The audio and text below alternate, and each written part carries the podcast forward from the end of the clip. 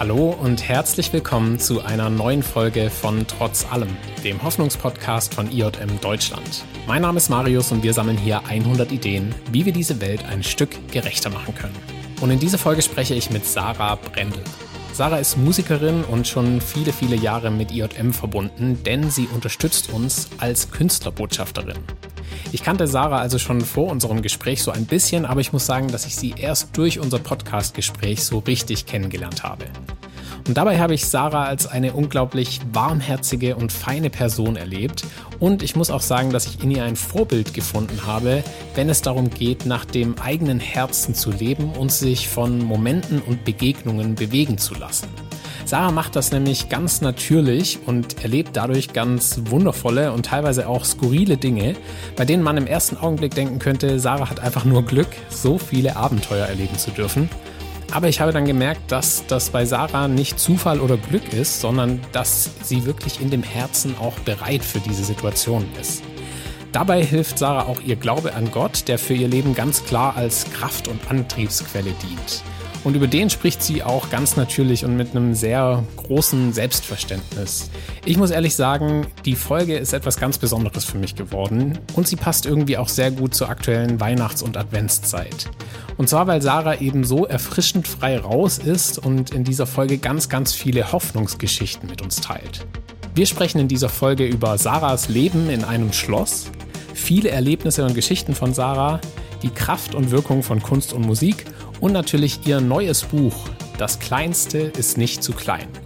Auf euch wartet auf jeden Fall ein inspirierendes und hoffnungsvolles Gespräch, das mir viele neue Impulse und Gedanken mitgegeben hat. Und ich hoffe, euch geht das auch so. In diesem Sinne, los geht's. Viel Spaß. Sarah, ich freue mich mega, dass du heute bei uns im Podcast bist. Herzlich willkommen. Vielen Dank. Ich äh, finde es voll schön, dass wir schon äh, heute so viel Zeit verbringen konnten. Pizza essen und äh, gemeinsam waren in einem Gottesdienst zusammen. Und sogar frühstücken? Sogar frühstücken, mhm. stimmt. Also äh, viel erlebt und trotzdem haben wir uns die entscheidenden Fragen habe ich mir immer noch aufgehoben, mhm. damit ich die jetzt äh, dir heute stellen kann. Und ähm, genau, fand es aber richtig cool, äh, einfach schon mal so ein bisschen dich besser kennenzulernen. Und, ähm, und was war so dein Eindruck? ähm, sehr positiv. Also, Nein, es, es, lass uns über anderes reden. nee, aber ich finde tatsächlich, also äh, habe einfach den Eindruck, dass du tatsächlich ein Mensch bist, äh, die unglaublich viel in sich vereint und ähm, unglaublich viel Herzblut bei allem dabei hat. Und da freue ich mich schon total, so ein bisschen mehr nachzuhaken. Und Angefangen hat es tatsächlich direkt heute Morgen, als ich dich äh, vom Bahnhof abgeholt hat und du, wie du mir nachher erzählt hast, ähm, mit einem Obdachlosen noch gesprochen hast und einen Kaffee mit ihm geteilt hast. Ja. Magst du ganz kurz erzählen, was, was, was da passiert ist? Ja, das, ich glaube, das ähm, passiert ja öfter. Also wenn man nach Berlin reinkommt, da bin ich bestimmt schon fünf Obdachlosen begegnet, kurz nachdem ich aus dem Zug ausgestiegen war.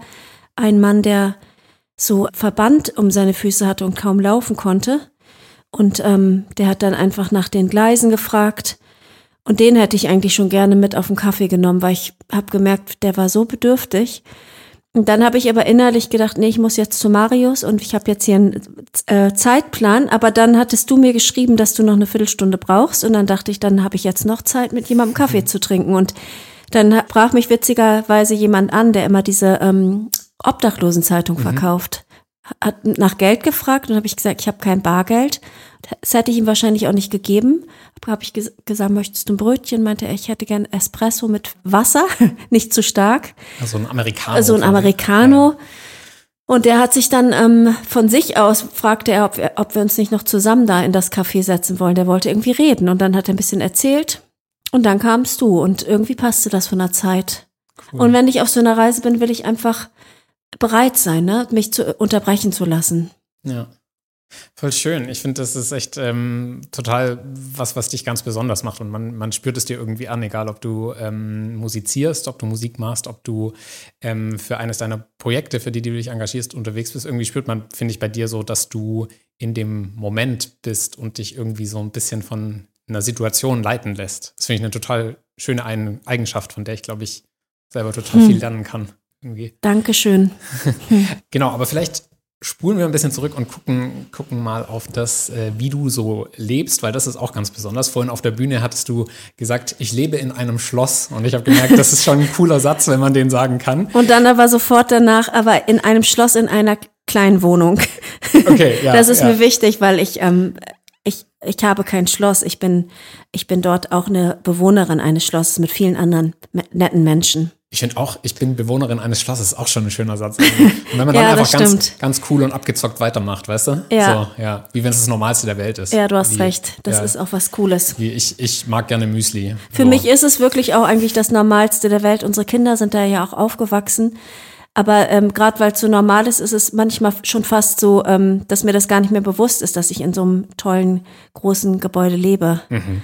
Da, da muss ich mich immer wieder dran erinnern. Und wenn wir Besuch haben und die gucken und staunen, dann fällt mir immer auf, wie toll wir eigentlich wohnen. Ja. Wie, wie kamst du diesem Schloss? Also wie kamst du dieser äh, Gemeinschaft, in der ihr da lebt? Erzähl uns mal ganz so. Mhm. Ganz kurz, ganz ja. kurz, ja. Also du hast ja schon gesagt, dass ich ähm, Künstlerin bin, ich bin Musikerin und ähm, habe ähm, viele Konzerte schon gespielt und es gab eine Zeit in, in meinem Leben und auch im Leben von meinem Mann Stevie, wo wir beide zusammen ganz viel auf Tour waren. Da waren wir gefühlt drei Jahre fast ähm, ununterbrochen auf Tour im In- und Ausland und haben Konzerte gespielt. Und danach waren wir natürlich müde und erschöpft und dachten, irgendwo nochmal ganz anders ähm, zu leben würde uns interessieren. Und der Wunsch irgendwie nach einem Ort mit anderen Menschen zu teilen, die so kreativ veranlagt waren wie wir, das war so ein Traum. Und dann haben wir jemanden kennengelernt in Dresden, der einen ähnlichen Traum hatte, einen Traum einer Lebensgemeinschaft mit Künstlern und Künstlerinnen.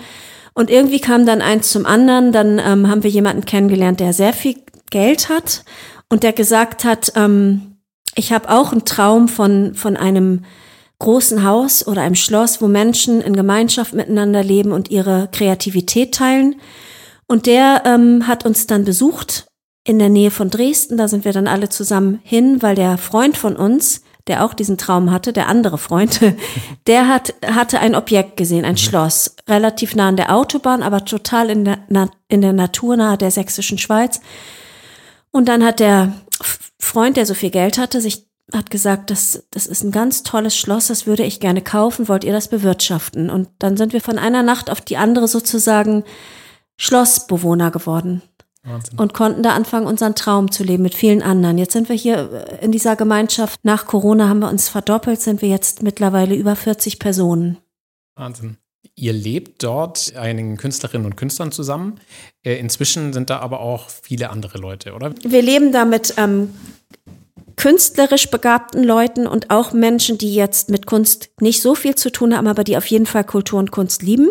Und warum wir das Künstlerkommunität genannt haben, war auch, glaube ich, ein Grund, weil wir ein Tonstudio haben im, im Hinterhaus, in das viele Bands und ähm, ja äh, Mus Musiker und Musikerinnen aus der ganzen Welt kommen, um ihre CDs aufzunehmen. Und wir sind so eine ganz gemischte Gemeinschaft von ganz unterschiedlichen Menschen mit unterschiedlichen Berufshintergründen. Wenn ich das richtig weiß, kann man ja auch heute noch ähm, diese Räume buchen, also zumindest das Studio, oder? Also wenn man Genau, ja, musikalisch irgendwas macht. ja, Und eine Zeit lang, zumindest habt ihr aber auch mit Menschen, die ähm, geflohen sind, die irgendwie ähm, Geflüchtete sind, zusammen gewohnt. Äh, ist das aktuell auch noch so?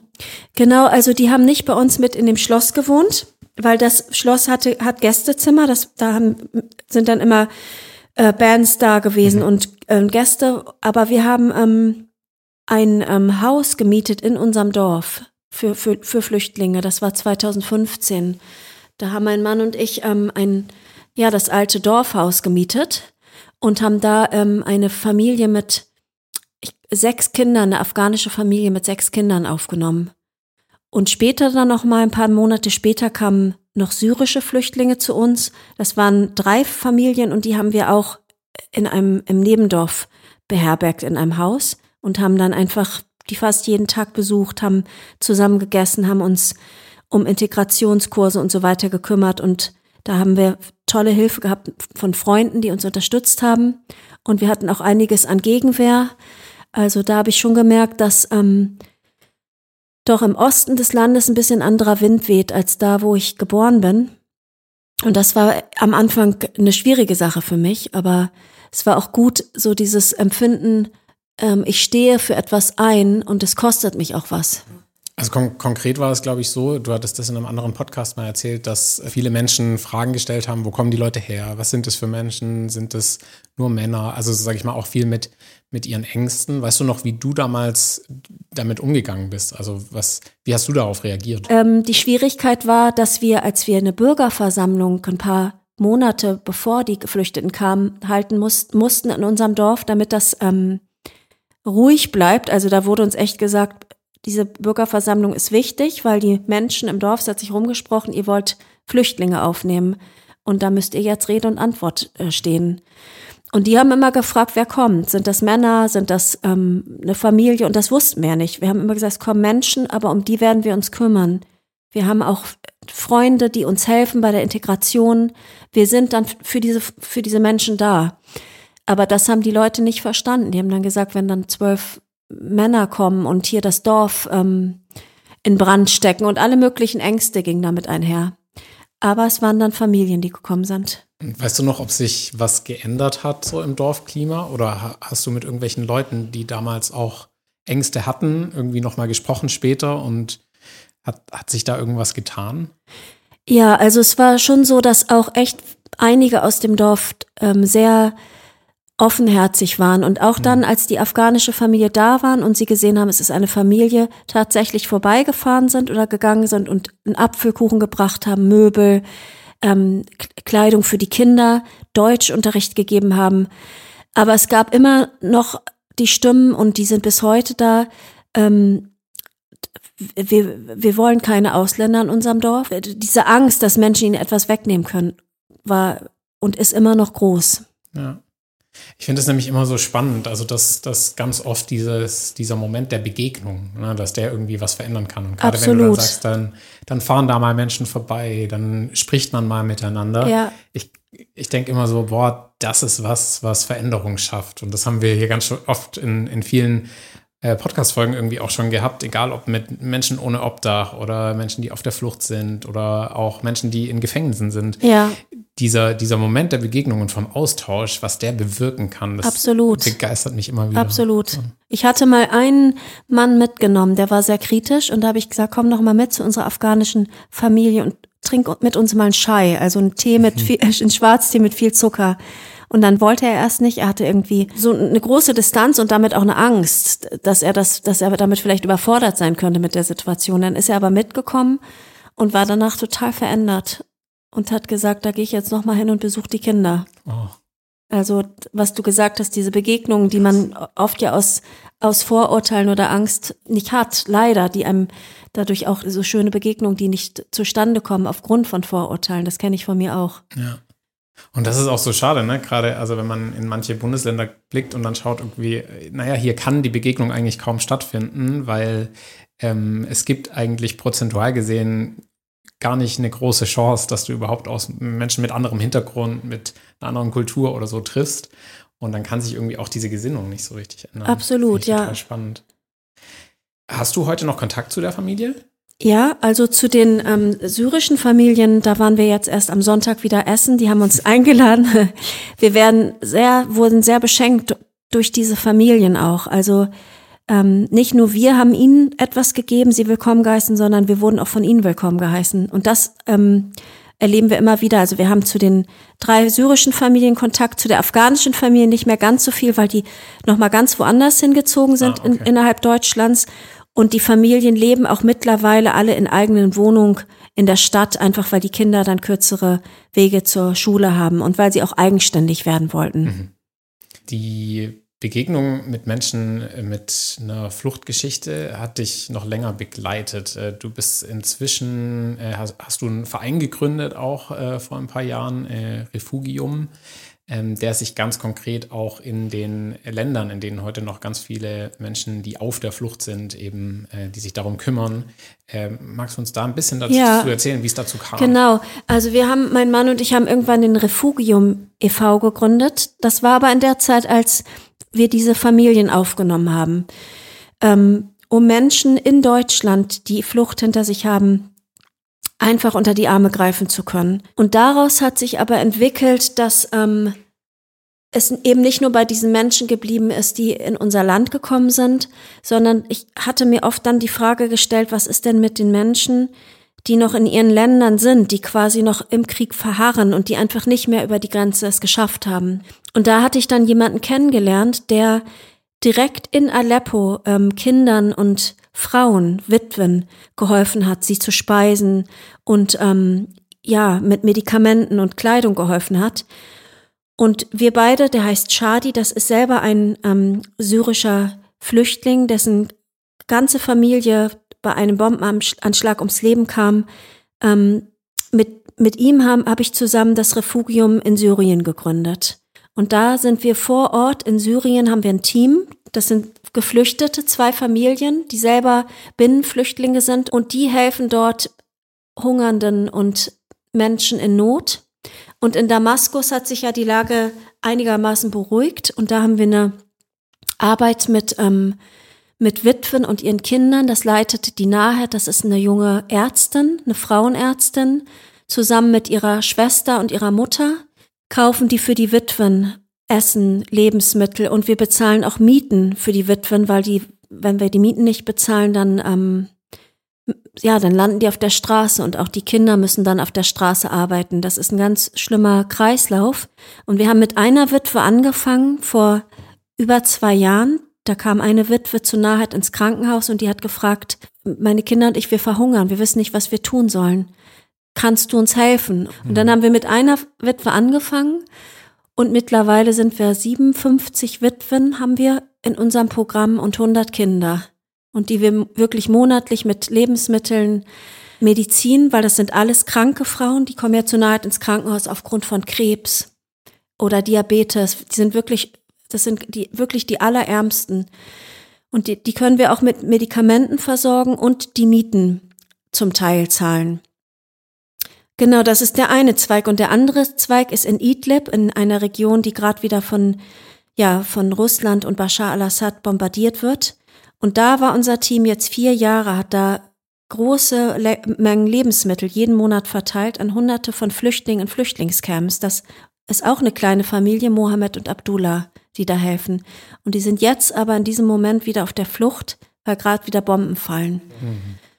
Ja, und das ist, wenn ich darüber rede, merke ich, dass das so ein Herzensprojekt ist von mir, weil ich mich auch immer frage, wie kommt eigentlich das Geld rein, weil ich bin eine einfache Musikerin, die, die davon erzählt und die Leute geben, vertrauen mir dann Geld an, ich schicke das nach Syrien und wir können da irgendwie die Menschen speisen. Und da denke ich immer, das ist etwas, was Gott geschenkt hat, weil das hat sowas, ist wie so ein Fluss, der einfach nicht aufhört zu fließen. Und wenn es aufhört, wenn weniger Geld da ist, dann ähm, ja, dann muss ich wirklich auch sagen, dass ich immer wieder Gott frage, was soll ich als nächstes tun? Mhm. Warst du selbst mal dort, also irgendwie in der Gegend? Noch nicht. Äh, die Gefahr, das ist zu gefährlich. Mhm. Noch ist die Gefahr zu groß. Also nach Damaskus war ich schon ein paar Mal kurz davor, dahin zu reisen. Mhm. Und dann haben aber meine, unsere syrischen Freunde hier in Deutschland immer gesagt, Sarah, noch nicht, warte noch. Mhm. Und ja, ich war noch nie vor Ort. Ja. Hm. Also super, super beeindruckend, dass du trotzdem. Ich denke dann immer, wenn ich vor Ort bin, dann lerne ich ja diese ganzen Frauen kennen. Und die mhm. Kinder, das muss krass mhm. sein, die du über Jahre, äh, die kennen ja alle meinen Namen und ich kenne ihre Gesichter von den Fotos. Und ich kriege ja mal die ganzen Fotos dann jeden Monat geschickt. Ja. ja, ich bin, das ist eine ganz aufregende Sache. Ja, kann man sich gut vorstellen, ne, dass da ja. was los ist, wenn dann Sarah mal auftaucht. da würde ich auf jeden Fall ein Konzert erstmal geben, ja. ne? Sehr gut. Und alle sammeln. Ja. Weißt du noch, wann du die Musik so als Ausdrucksmittel auch für dich entdeckt hast, um deine Erlebnisse, deine Begegnungen und das, was dich so im Herzen anspricht, irgendwie zu verarbeiten, zu verpacken? Mhm.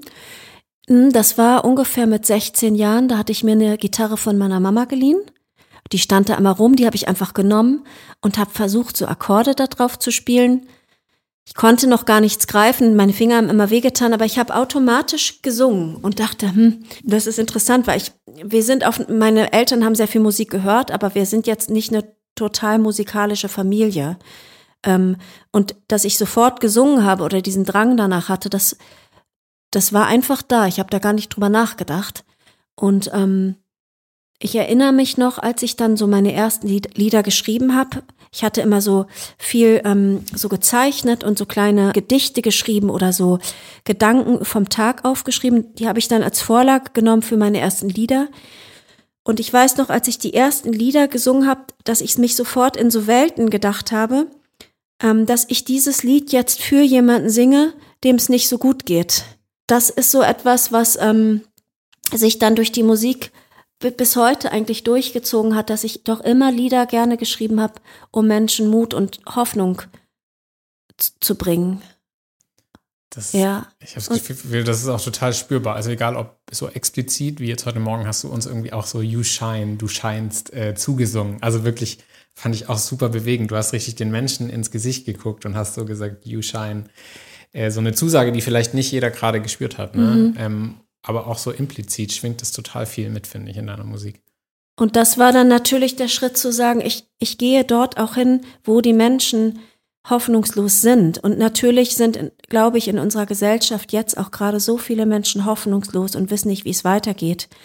Deshalb ist eigentlich jeder Ort wichtig. Äh, äh, jeder Mensch ist sowieso wichtig. Und es gibt gar nicht den Ort, wo es wichtig wäre, ein Konzert zu spielen. Aber ich finde doch schon, ähm, wenn man an ganz hoffnungslose Orte geht, wie zum Beispiel in ein Gefängnis, da habe ich dann schon gemerkt, dass es so wunderbar ist, dort für Menschen zu singen, weil die Menschen mit so einer anderen Ausstrahlung auf den Raum verlassen haben. Das habe ich, ähm, also das ist etwas, was mich natürlich dann auch nochmal bestärkt darin, Musik zu machen und das auch, auch zu sehen, es ist eine Berufung, Musik mhm. zu machen. Ich komme jetzt sozusagen gerade zurück aus Afrika, also aus Uganda. Da habe ich in Hochsicherheitsgefängnissen singen dürfen. Und davor, 20 Jahre zurück, habe ich ähm, in meiner Heimatstadt, wo ich geboren bin, oder aufgewachsen bin. Geboren bin ich in Hannover, aber aufgewachsen in Fechter. Und da gibt es drei Gefängnisse. Mhm. Und da habe ich zum ersten Mal im Frauengefängnis gesungen, weil meine Mutter öfter ins Gefängnis gegangen ist, einfach weil sie gesagt hat, sie will sich mit den Frauen unterhalten und so seelsorgerliche Gespräche anbieten. Ja. Und dann hat sie irgendwann gesagt, komm doch mal mit, Sarah. Und da hatte ich gerade meine ersten Lieder geschrieben. Und dann habe ich das so quasi getestet. Wie ist denn das? Das, was ich so in meinem Zimmer mir immer vorstelle, für arme Menschen zu singen, habe ich dann dort versucht. Und dann haben die Frauen geweint. Und das, dann dachte ich, warum weinen die denn jetzt? Und ich habe selber aber gespürt, wenn ich singe, berührt mich das ja selber auch so. Und da wusste ich, irgendwie ist hier so ein, so ein Schatz und in Musik, das ist eine Sprache, die geht so tief, die geht so direkt ins Herz, das will ich unbedingt weitermachen. Oh. Spürst du auch ähm, von, also fühlt sich das für dich auch anders an, je nachdem, vor wem du singst? Also spürst du diese Gruppe, den Kontakt zu dem Publikum, den du hast? Gerade wenn es jetzt, also sag ich mal, ein klassisches Publikum ist, die einfach nur ein Konzert von Sarah Brendel sehen wollen mhm. oder eben so Menschen, die zum Beispiel im Gefängnis sind. Also macht das was mit dir in irgendeiner Form?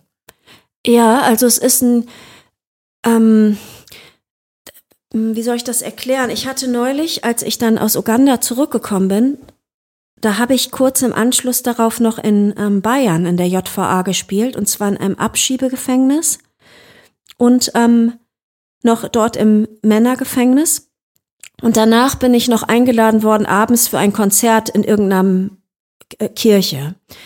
Und vielleicht lag es auch daran, abends war, die, war ich müde und die Kraft war so ein bisschen weg, aber nachmittags in den Gefängnissen hatte ich eine totale Verbindung mit diesen Männern gespürt. Und da merkte ich, was, weil das war ja deine Frage, ich merkte, merke schon, dass es Orte gibt, wo mich das Schicksal der Menschen mehr bewegt. Mhm und wo ich wirklich denke, hier ist es notwendig hinzugehen. Während mir das so über ist, so dieses und dann noch ein Kulturangebot und ich mache jetzt hier ähm, schön Folkmusik à la Bob Dylan und immer diese, es geht um viel mehr in, in Musik als, als nur um Kultur. Ich weiß nicht, ob du verstehst, was ich meine, oh, ohne das andere ähm, abschwächen zu wollen. Ich liebe Folkmusik, Bob Dylan, Neil Young und so weiter und ich will meinen eigenen Stil, meinen eigenen Sound, da lege ich viel Wert drauf, aber das ist nicht alles. Das hat Rilke auch mal gesagt, dass Kunst ist nur der Weg, aber nicht das Ziel. Das Ziel ist bei mir echt ein höheres. Und ich habe das Gefühl, es geht schon auch wieder, oder? Äh, Korrigiere mich gerne, wenn ich da falsch liege, aber in diese Richtung von Verbindungen, also die wir irgendwie dadurch eingehen. Ne? Also eine emotionale Verbindung zu den, zu den Inhalten, zu dem, was gesungen wird, zu dem, was der Künstler, die Künstlerin von sich preisgibt irgendwie. Ja.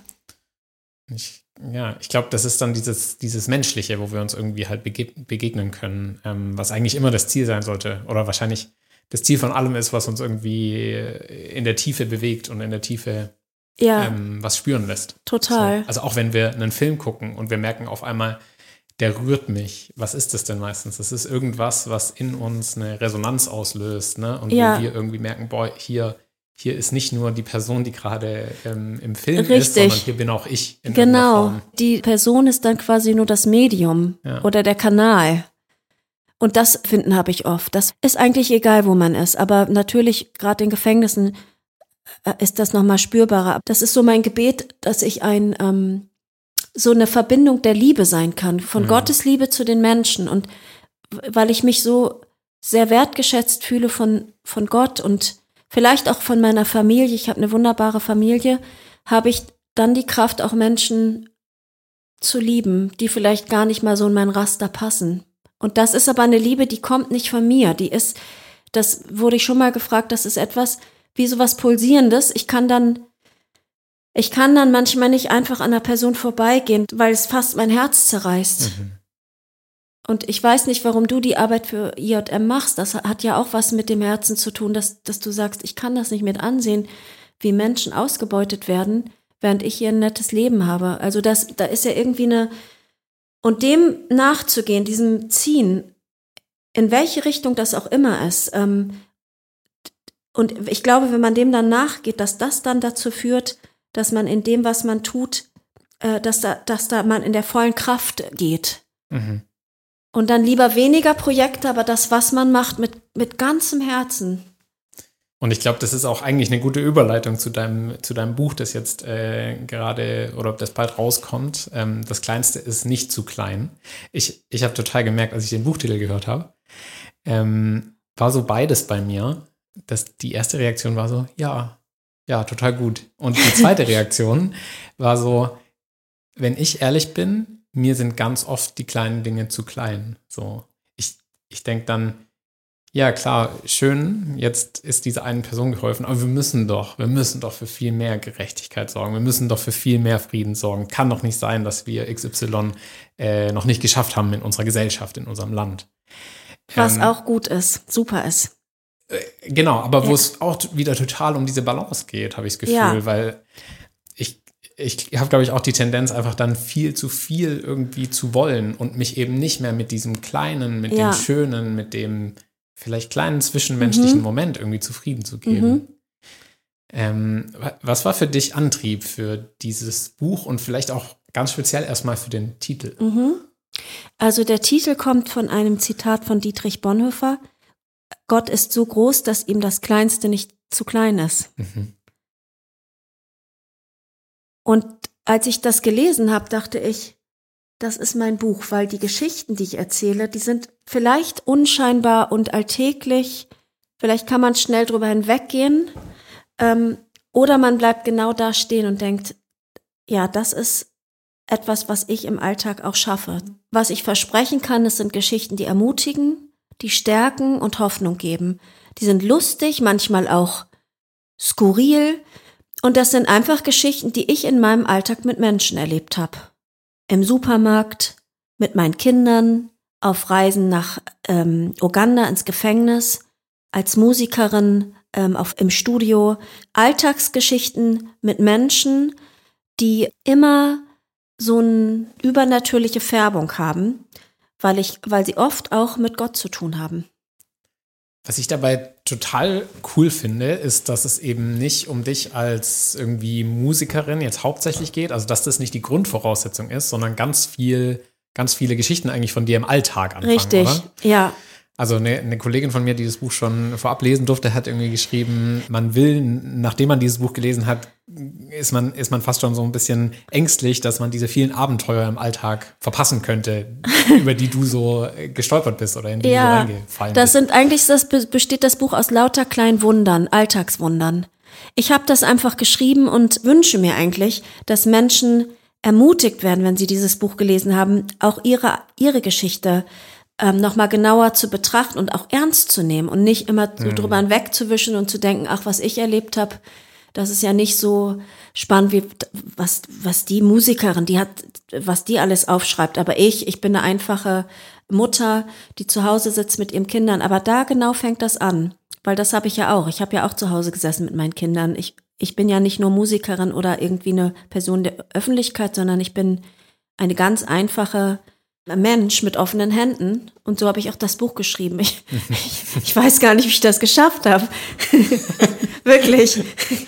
Cool. Ja. Okay, also so zusammenfassend kann man sagen, das Buch ist so eine bisschen Geschichtensammlung. Geschichtensammlung genau aus deinem Leben, äh, Dinge, die du erlebt hast und gleichzeitig vielleicht aber dadurch auch irgendwie eine Einladung, das Leben ähm, ja mehr als Abenteuer vielleicht auch wahrzunehmen oder die ein oder andere, dem einen oder anderen Impuls zu folgen. Ich persönlich, ich freue mich schon total darauf, das Buch zu lesen, weil ich einfach glaube, dass in, in jeder Geschichte, in jeder Erzählung von anderen Personen und auch in der Erfahrung, die eine andere Person macht, einfach total viel auch für einen selbst drin steckt. Und äh, ich muss mal kurz fragen, eine der ersten Geschichten, glaube ich, die ich von dir mitgekriegt habe und die ich gehört habe, war, als du mit IJM zusammen in Indien warst, Mhm. ähm, wo ihr in so einer Nachsorgeeinrichtung, glaube ich, war das war.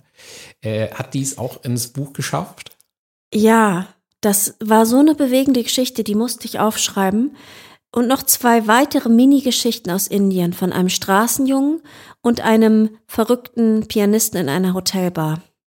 Und die Geschichte von den, ähm, von den jungen Frauen, die von IGM befreit wurden aus der Zwangsprostitution, die war so wunderschön. Das, das ähm, ist eine meiner Lieblingsgeschichten in dem Buch, glaube ich sogar. Also von mir tatsächlich auch, und selbst wenn ich sie schon gehört habe, ich glaube, es wäre zu schade, wenn die Hörerinnen und Hörer da draußen die nicht hören können. Deshalb wollte ich einfach fragen, kannst du sie noch mal erzählen? Ich kann sie ganz kurz erzählen. Oh, total gerne.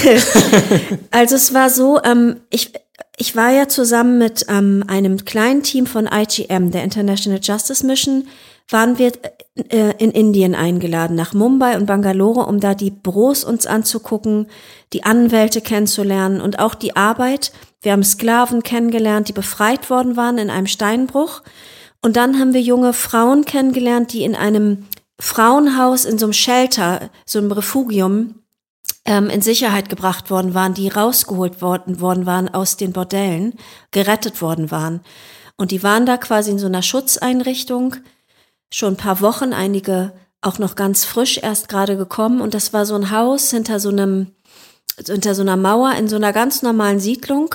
Und das war aber ein verstecktes Haus. Also so wie bei uns ein Frauenhaus, da weiß man ja auch oft gar nicht, dass, dass dort Frauen drin leben. Das sind ja versteckte Häuser, damit sie, die Frauen auf keinen Fall gefunden werden.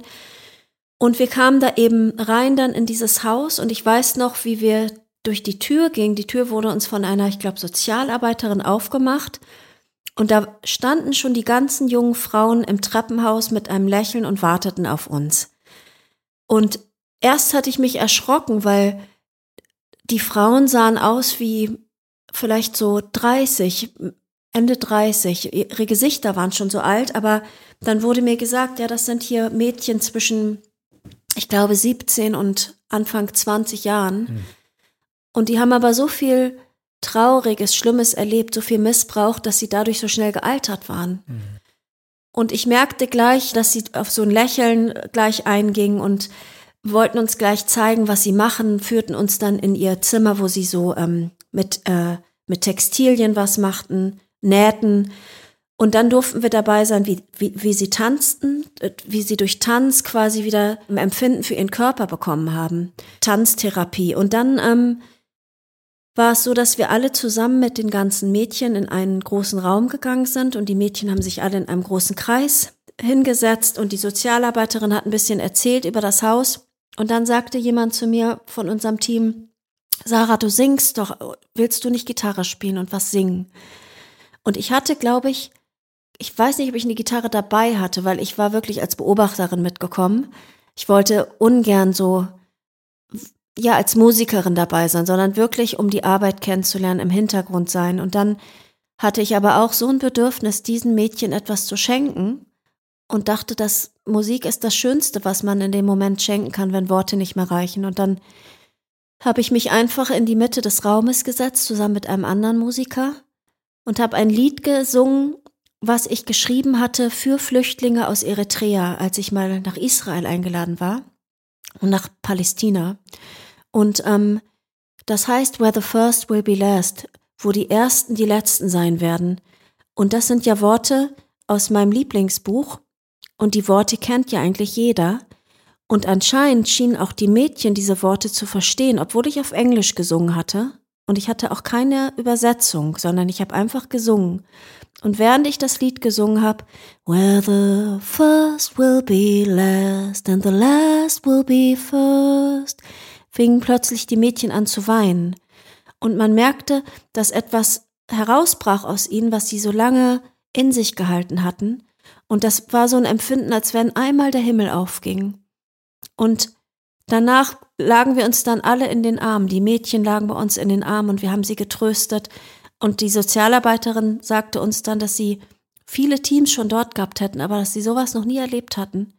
Und ich fand das so toll, weil da wieder dieses, das Kleinste ist nicht zu klein, wie das Buch, wie der Buchtitel heißt. Es war ein kleines, unscheinbares Lied, ein leises, gezupftes Lied auf der Gitarre. Aber es war voller Kraft, weil ich glaube, dass es voll mit dem Geist Gottes war, mit Gottes Kraft. Und der und und wenn Gottes Liebe sich ausbreitet, dann gibt's gibt's kein Halten mehr, ne? Dann geht das wirklich, äh, kann das durch die härtesten Wände, kann diese Liebe gehen. Ja. Wow. Ich habe äh, schon wieder Gänsehaut, äh, wie glaube ich jedes Mal, wenn du bisher diese Geschichte erzählt hast. Ähm, vielen Dank wirklich für, für, dein Herz, das du irgendwie immer wieder zeigst und dafür, dass du dich so zuverlässig auch davon irgendwie leiten lässt und damit so viel Schönes in die Welt bringst. Und ähm, das ist wirklich was ganz Besonderes. Vielen Dank. Vielen Dank. Ähm, auch wenn es irgendwie heute am Schluss ein bisschen in dieser Folge ein bisschen unpassend vielleicht ist, aber wir haben hier trotzdem immer ein Schlussstatement im Podcast und ähm, du darfst den folgenden Satz noch vervollständigen, nämlich die Welt wäre gerechter, wenn. Jeder Mensch wüsste, wie wertvoll und geliebt er ist. Danke, dass du da warst, Sarah. Gerne. Mit diesem schönen Schlusssatz endet mein Gespräch mit Sarah Brendel und ich hoffe, ihr wurdet dadurch genauso inspiriert, wie es mir ging. Wenn euch Sarahs Leben und ihre leidenschaftliche Art auch so ermutigt haben, empfehle ich euch unbedingt, ihr neues Buch vorzubestellen. Dieses erscheint am 2. Januar und ich persönlich kann es kaum erwarten, es auch zu lesen. Sarah veranstaltet mit dem Buch auch verschiedene Lesungen, die ich euch auch ans Herz legen kann. Sowohl für das Buch Das Kleinste ist nicht zu klein, als auch für die Lesungen findet ihr die Links wie immer in der Beschreibung dieser Folge. Da das unsere letzte Folge des Jahres war, möchte ich mich ganz herzlich bei euch allen bedanken und wünsche euch und euren Familien ein gesegnetes Weihnachtsfest und einen guten Start in das neue Jahr 2024. Ein Neujahrsvorsatz von mir ist es auf jeden Fall, eine trotz allem Folge pro Monat im neuen Jahr zu veröffentlichen. Schauen wir mal, was wird. Trotz allem ist ein Podcast von International Justice Mission der weltweit größten Anti-Sklaverei-Organisation. Danke fürs Hören und bis hoffentlich bald, wenn die nächste Folge von Trotz allem herauskommt. Bis dahin wünsche ich euch alles Gute und macht es gut.